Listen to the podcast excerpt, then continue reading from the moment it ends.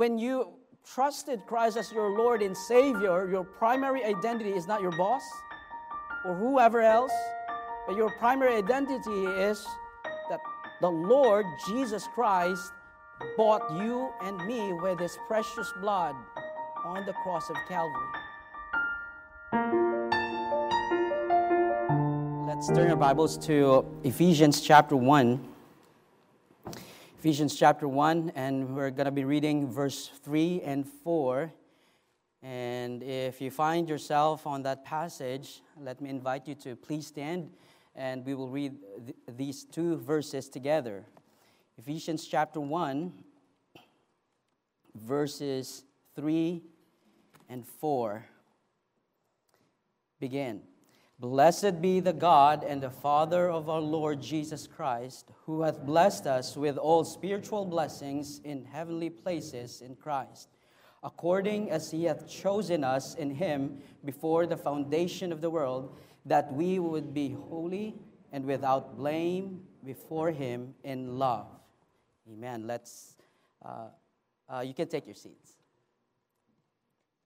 Before we pray, I want to share two paragraphs that um, that I read and uh, would give us an idea of how important identity is in our day to day living.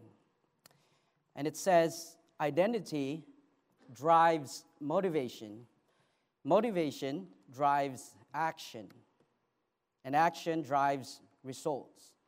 And for example, if someone speeds past me at 120 kilometers per hour, on the King George Highway, odds are I won't uh, chase them down and issue a ticket, right? Um, I don't have a, the, that identity that says I am a police officer. So I'm not uh, motivated to act on that person's um, actions. However, a police officer, on the other hand, does have that identity and therefore has the motivation to act, like chasing down the speeder and get results, like issuing a ticket. And every action we take in life has the sense of identity behind it. And how we see ourselves matters. And another one um, that I read, it says, identity is what makes us who we are the kind of people we are, is what we love. More specifically, our identity is shaped by what we ultimately love or what we love as ultimate. What, at the end of the day, gives us a sense of meaning, purpose, understanding, and orientation to be our being in the world. Now, with that in mind, that the question now in this uh, is this Do you really know who you are in Christ? If I ask you that question, can you really answer that? Yes, you may know, you may know that you're a Christian, but what does it really mean to you as a Christian? Does being a Christian motivate you to do something for God? Right? It's a good question that maybe we can ask for ourselves. And I believe these questions are so important to answer oft, uh, because often the word Christian has no meaning and becomes a cliche in life. Like, yeah, I'm a Christian. But yeah, what does it really mean to you? And these questions need to be answered for us to be able to live the Christian life that God wants us to live. And uh, that's really important. And especially for tonight, we are dealing with the passage in chapter 1. It talks about our identity in Christ. But before we continue, let's, begin, let's open in a word of prayer. Dear Heavenly Father, we thank you for tonight. I, I ask that you would grant us wisdom because we acknowledge that you are the source of wisdom and understanding. And I do pray that you would speak into our hearts tonight. as we ponder upon the chapter 1 of the book of Ephesians, Lord, may you speak into our hearts. And help us, Lord, as we go out in this building, we will be changed and we make decisions in life. And not just for tonight, but to we're looking forward to live a Christian every day in our lives. And so, Father, fill us with your spirit and increase our faith as we learn from every truth that we in, in your in your word. And so, Father, be with us now, we pray in your name. Amen. Now, if you look with me in Ephesians chapter 1, verse 3, Paul reminded us that we actually have and serve a good God. Now, look there in verse 3 Blessed be the God and Father of our Lord Jesus Christ, who hath blessed us with all spiritual blessings in heavenly places in Christ. Now, that's a really good um, scripture to read. And God has blessed us. And if we try to look in our lives, God has blessed us with material things. Yes? Yes? Yeah, you would agree with me. God has blessed us with material things. But these things don't define us as Christians. That's why I like how the Apostle Paul put an adjective in the word in the word uh, blessings. He, he said they're spiritual blessings because that should remind us that God gave us blessings. Now, let me remind you that God gives us blessings that no person, no circumstances, no diseases, even death could take it away from us. That's how important and that we should remind ourselves with the spiritual blessings that God has gave us. Here in our passage, Paul used three portraits of God's grace. And really, it's, it's like a picture. If you read these passages, it's, it's a picture, some like a photographs, to remind the Christians in Ephesus during that time about their identity in Christ. Now, the first portrait that uh, we're going to learn is the portrait of adoption, and we can find that in verse 5 if you look with me in chapter 1, verse 5, having predestinated us unto the adoption of, the ch- of children by Jesus Christ to himself, according to the good pleasure of his will. Now, the word adoption is the condition of being carefully chosen. The condition of being carefully chosen.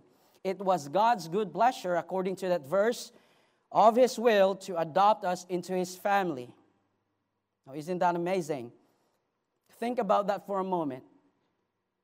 If you put your faith in Jesus Christ, you, you understand that you don't earn God's love. Right? We don't earn God's love. And the Bible says we love Him because He first loved us. And God loves you because of who you are and who you will be in the future, it's God's great joy to give you power to be sons and daughters. And let's no mistake of you know blaming God on things that we do in our lives because he loves us. It is his great joy to give us the power to become his sons and daughters. John 1 12, it says, But as many as receive him, to them give he power to become the sons of God even to them that believe on his name. That's a powerful verse. Now, to further emphasize the portrait of adoption, uh, we must understand the culture back then. So we'll, we will travel more than 2,000 years. And uh, how, let's see how the Apostle Paul actually wrote this letter, and the people understand how this portrait of adoption really looked like. Now, in Roman culture, when a baby was born and set at the fa- father's feet, the father either picked up the baby and thereby claiming it, or he turned around and walked away, rejecting the baby. Maybe he wanted a boy and had a girl, or he wanted a girl and had a, and had a boy. And maybe there's defect or birthmark that displeased him. The child would be exposed to the elements for the gods to decide his faith. Usually, what they will do, a baby would be taken to the agora, the marketplace, and abandoned there. and sometimes someone would come along and take the child in, not as their child, but to raise as a slave or a prostitute. And Paul was writing in this type of culture. And so when Paul used this picture to illustrate their relationship with God, they understood it. And I don't know if there were, there were believers in Ephesian church who experienced the same tragic faith. I'm not sure also if there were believers who were unwanted by their parents and were abandoned, but I know for sure that God picked them up and gave them the new identity in Him.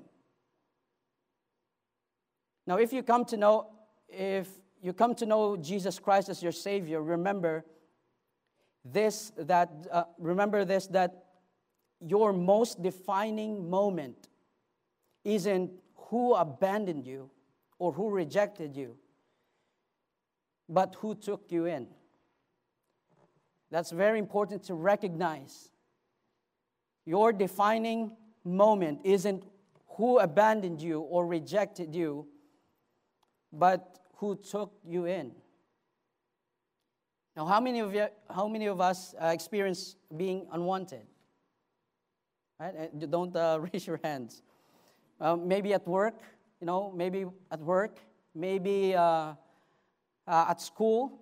You know, if people rejected you, you don't be discouraged, right? Don't need to be discouraged. And let me remind you that you are chosen according to that verse that we have read. You are chosen, you are adopted, you belong to God's family. You belong to God's family. Now, this is also very, very true to young people because I've seen young people who are very broken because there's a lot of people that don't accept them. But young people, when you go to school and your classmates won't accept you, don't be discouraged. Because in Christ, you are accepted. And that's far more important and with great value rather than copying their lifestyle for you to be accepted. And that's a mistake. You know, you don't need to be, be accepted into this world and with your peers, maybe at school, to be accepted. You don't need to change your lifestyle and, and the way you look in order to be accepted. Because in Christ, you are accepted. You don't have to be like them and remember that you belong to God already. And so we so first we have the portrait of adoption and second we have the portrait of redemption. And look with me in verse 7 of chapter 1 in whom we have redemption through his blood for forgiveness of sins according to the riches of his grace. Now, the term redemption is a trade word. It's a trade word. And now, in, in the time of the Apostle Paul, especially the city of Ephesus, had one of the great largest slave markets in the Roman world. And you can look at that. In the marketplace, you could buy goods and you could buy people. and make them as slaves. Ephesus was the center of slave trade in the Roman world. And uh, if, you re- if you search this, it's almost half or even half of the Roman Empire, you know, in the population of the Roman Empire is, are actually slaves. And that's how big slavery during that time. And slaves were often rescued from the dump, sometimes as an infant, and sometimes as adults. And family, a family may buy an infant, raise him, didn't sell him with when they thought he would be a profit. When they were purchased, in effect, they were to be redeemed. And someone purchased them for money. And they were bought for a price. And actually, that's the same picture that we have. The, the book of Romans will give us uh, the idea there that in Romans chapter 3, verse 24, being justified freely by his grace through the redemption that is in Christ Jesus. Also in 1 Peter chapter 1, verse 18 and 19, for as much as ye know that ye were not redeemed with corruptible things as silver and gold from your vain conversation received by the tradition from, from your fathers, but with the precious blood of Christ, as of a lamb without blemish and without spot. So I hope as Christians, we realize that God did not redeem us with money. It's more than money. And even the passage would tell us that it's more than silver or gold. And the Bible says, says that we have redemption through his blood, the blood of Jesus Christ. He paid the debt we owe in the cross of Calvary, and that's grace. That's God's grace for you and for me. I hope you realize that as Christians, right? And you became a Christian not because you did good or enough good so that you know God will finally love you and accepted you and adopt you into his family. That's not what happened to you. God bought you. He redeemed you through the blood of Jesus Christ. So, since we are blood bought, redeemed people of God through Christ, God placed a seal on us. God placed a seal on us. And this leads us to our third portrait. And Pastor White uh, talked about this uh, a little bit uh, this morning. And the third is the portrait of sealing. So we have the portrait of adoption, we have the portrait of redemption, and now we have the portrait of sealing. And we have there in verses 13 and 14.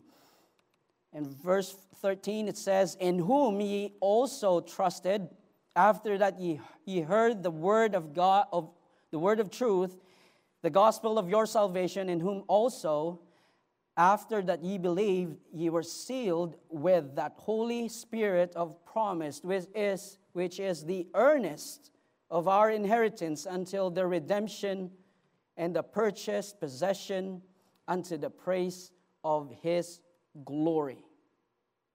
I like that passage. It talks us who owns us. Now, when you look at the slaves back then, um, I'm not sure if they still uh, uh, do that, and I know in, in Africa they, there's still uh, people that were you know, um, used as a slave. But uh, back then, you'll notice that they had old tattoos or an ear piercing here. And these tattoos and uh, piercings are the seals of their owner's family. You will know who owned them. And the seal is a mark of ownership. And that seal or signet ring marked ownership. The people started branding their animals with hot irons.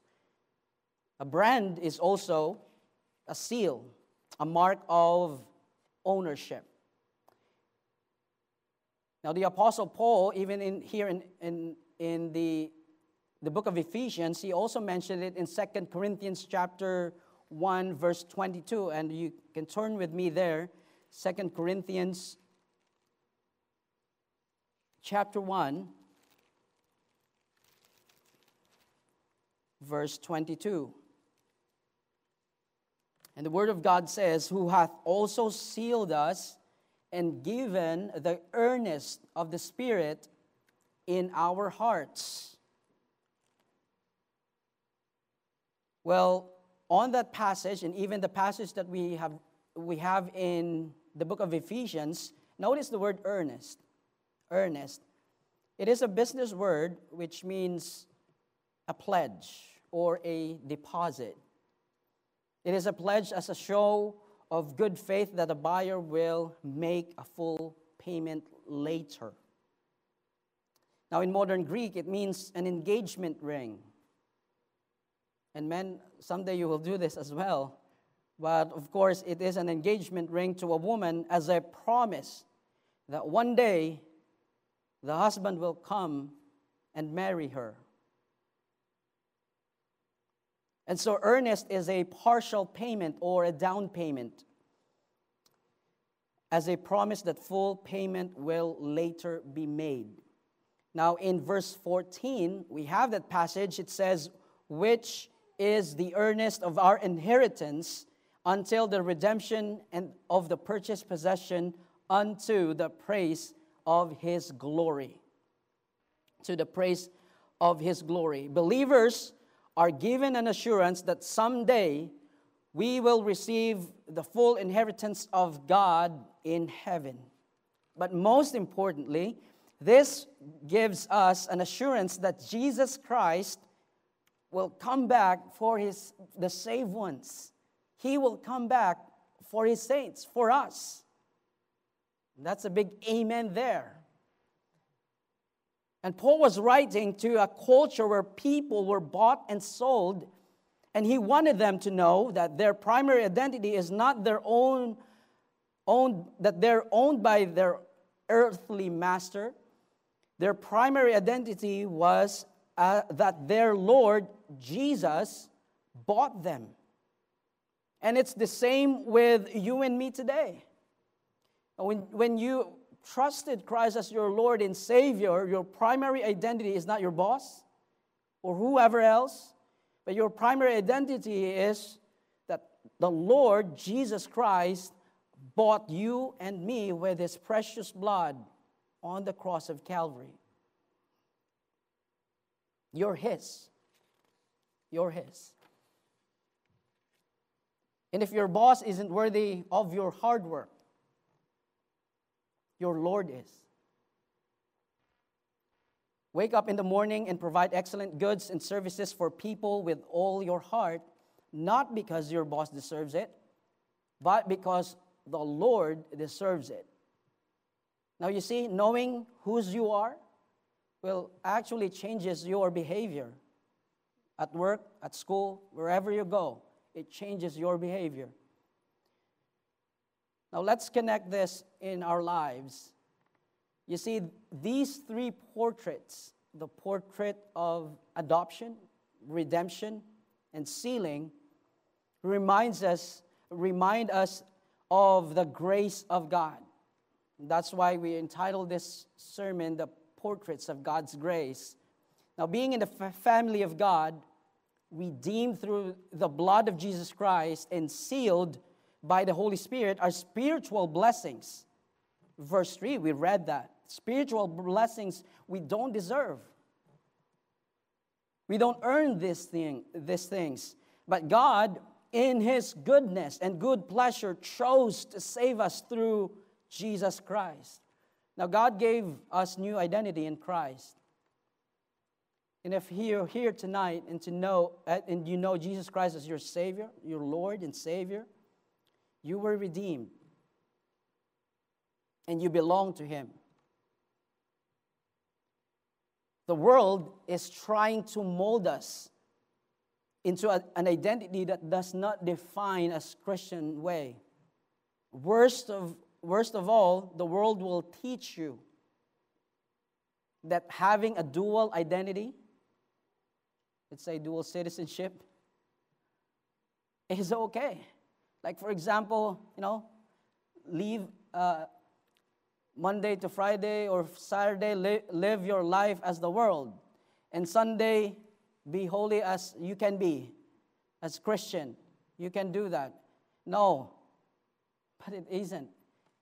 It will not glorify our God because God already owns you, He belongs to you. Now, too often we see people who become what they do. They can't separate themselves from their profession, careers, and dreams. And thus, these became their identity in life. Right? You can see that. often in the news. However, what you've become or attained in this life, this life cannot be compared with the identity that you have in Christ. You are not just a Christian, right? You are the child of God. And why is it important to know our identity in Christ? Because it deepens our understanding on our relationship with Christ. It actually moves us, it motiv- uh, motivates us into a closer relationship with Him because we know that we are the children of God. It will intensify the value of the word Christian. It's not just a cliche. And you are not just a Christian in our lives. And it will change our perspective, the way we serve God. Because we serve God, not, we serve others, not because they deserve it, because God pleased as we serve others and Him as well. Now, God saved us, purchased us. So we must find our identity in Him, not, on, not in the things that we have, or people we joined with, or the dreams we attained. Now, I tell you, that's a mistake of many people in this world. Just look at many examples, examples of businessmen or athletes, celebrities, or so called successful people who, who tie their identity on the things in this world. And then, when God stripped it away from them, what happened? They lose their identity. And therefore, they would commit suicide. It didn't just disappoint them, it really devastated them. It, it, something like God took away everything in their lives. And that's why they say, Why, why you did this to me, God? Because they've they've had their identity on the things in this world rather than looking to God and knowing that we belong to Him. You see that you see why is it important? That's why you hear a lot of uh, suicide incidents of many people in the areas of business, showbiz, and sports. I would like to close this. So when we search our hearts, which identity you belong. Young people, husband, wife, which identity you belong. If you're saved, you can't have, if you're not saved, you can't have these spiritual blessings. And you need to be saved right now. Now, the Bible says that Jesus died to pay the penalty of your sins. He was buried and rose again on the third day and is calling you now. And accept Him as your Lord and Savior. Now, if you're a Christian, remember that you are not your, not your own. That's very clear in the, in, in the scripture. For ye are bought with a price. Therefore, glorify God with glorify God in your body and in your spirit, which are God's. And we have to glorify God and someone said, Your identity will be tied up to whatever you give your heart. Something or someone will be the first place in your heart. Your identity in Christ tells you that you belong to Him and that He should be the first place. Is that correct? He should be the first place. So, the final question for us tonight who or what we have allowed in our hearts to be the first place in our lives. Thank you for watching the message today. We invite you to join us again every Sunday and Wednesday for more inspiring messages from God's Word.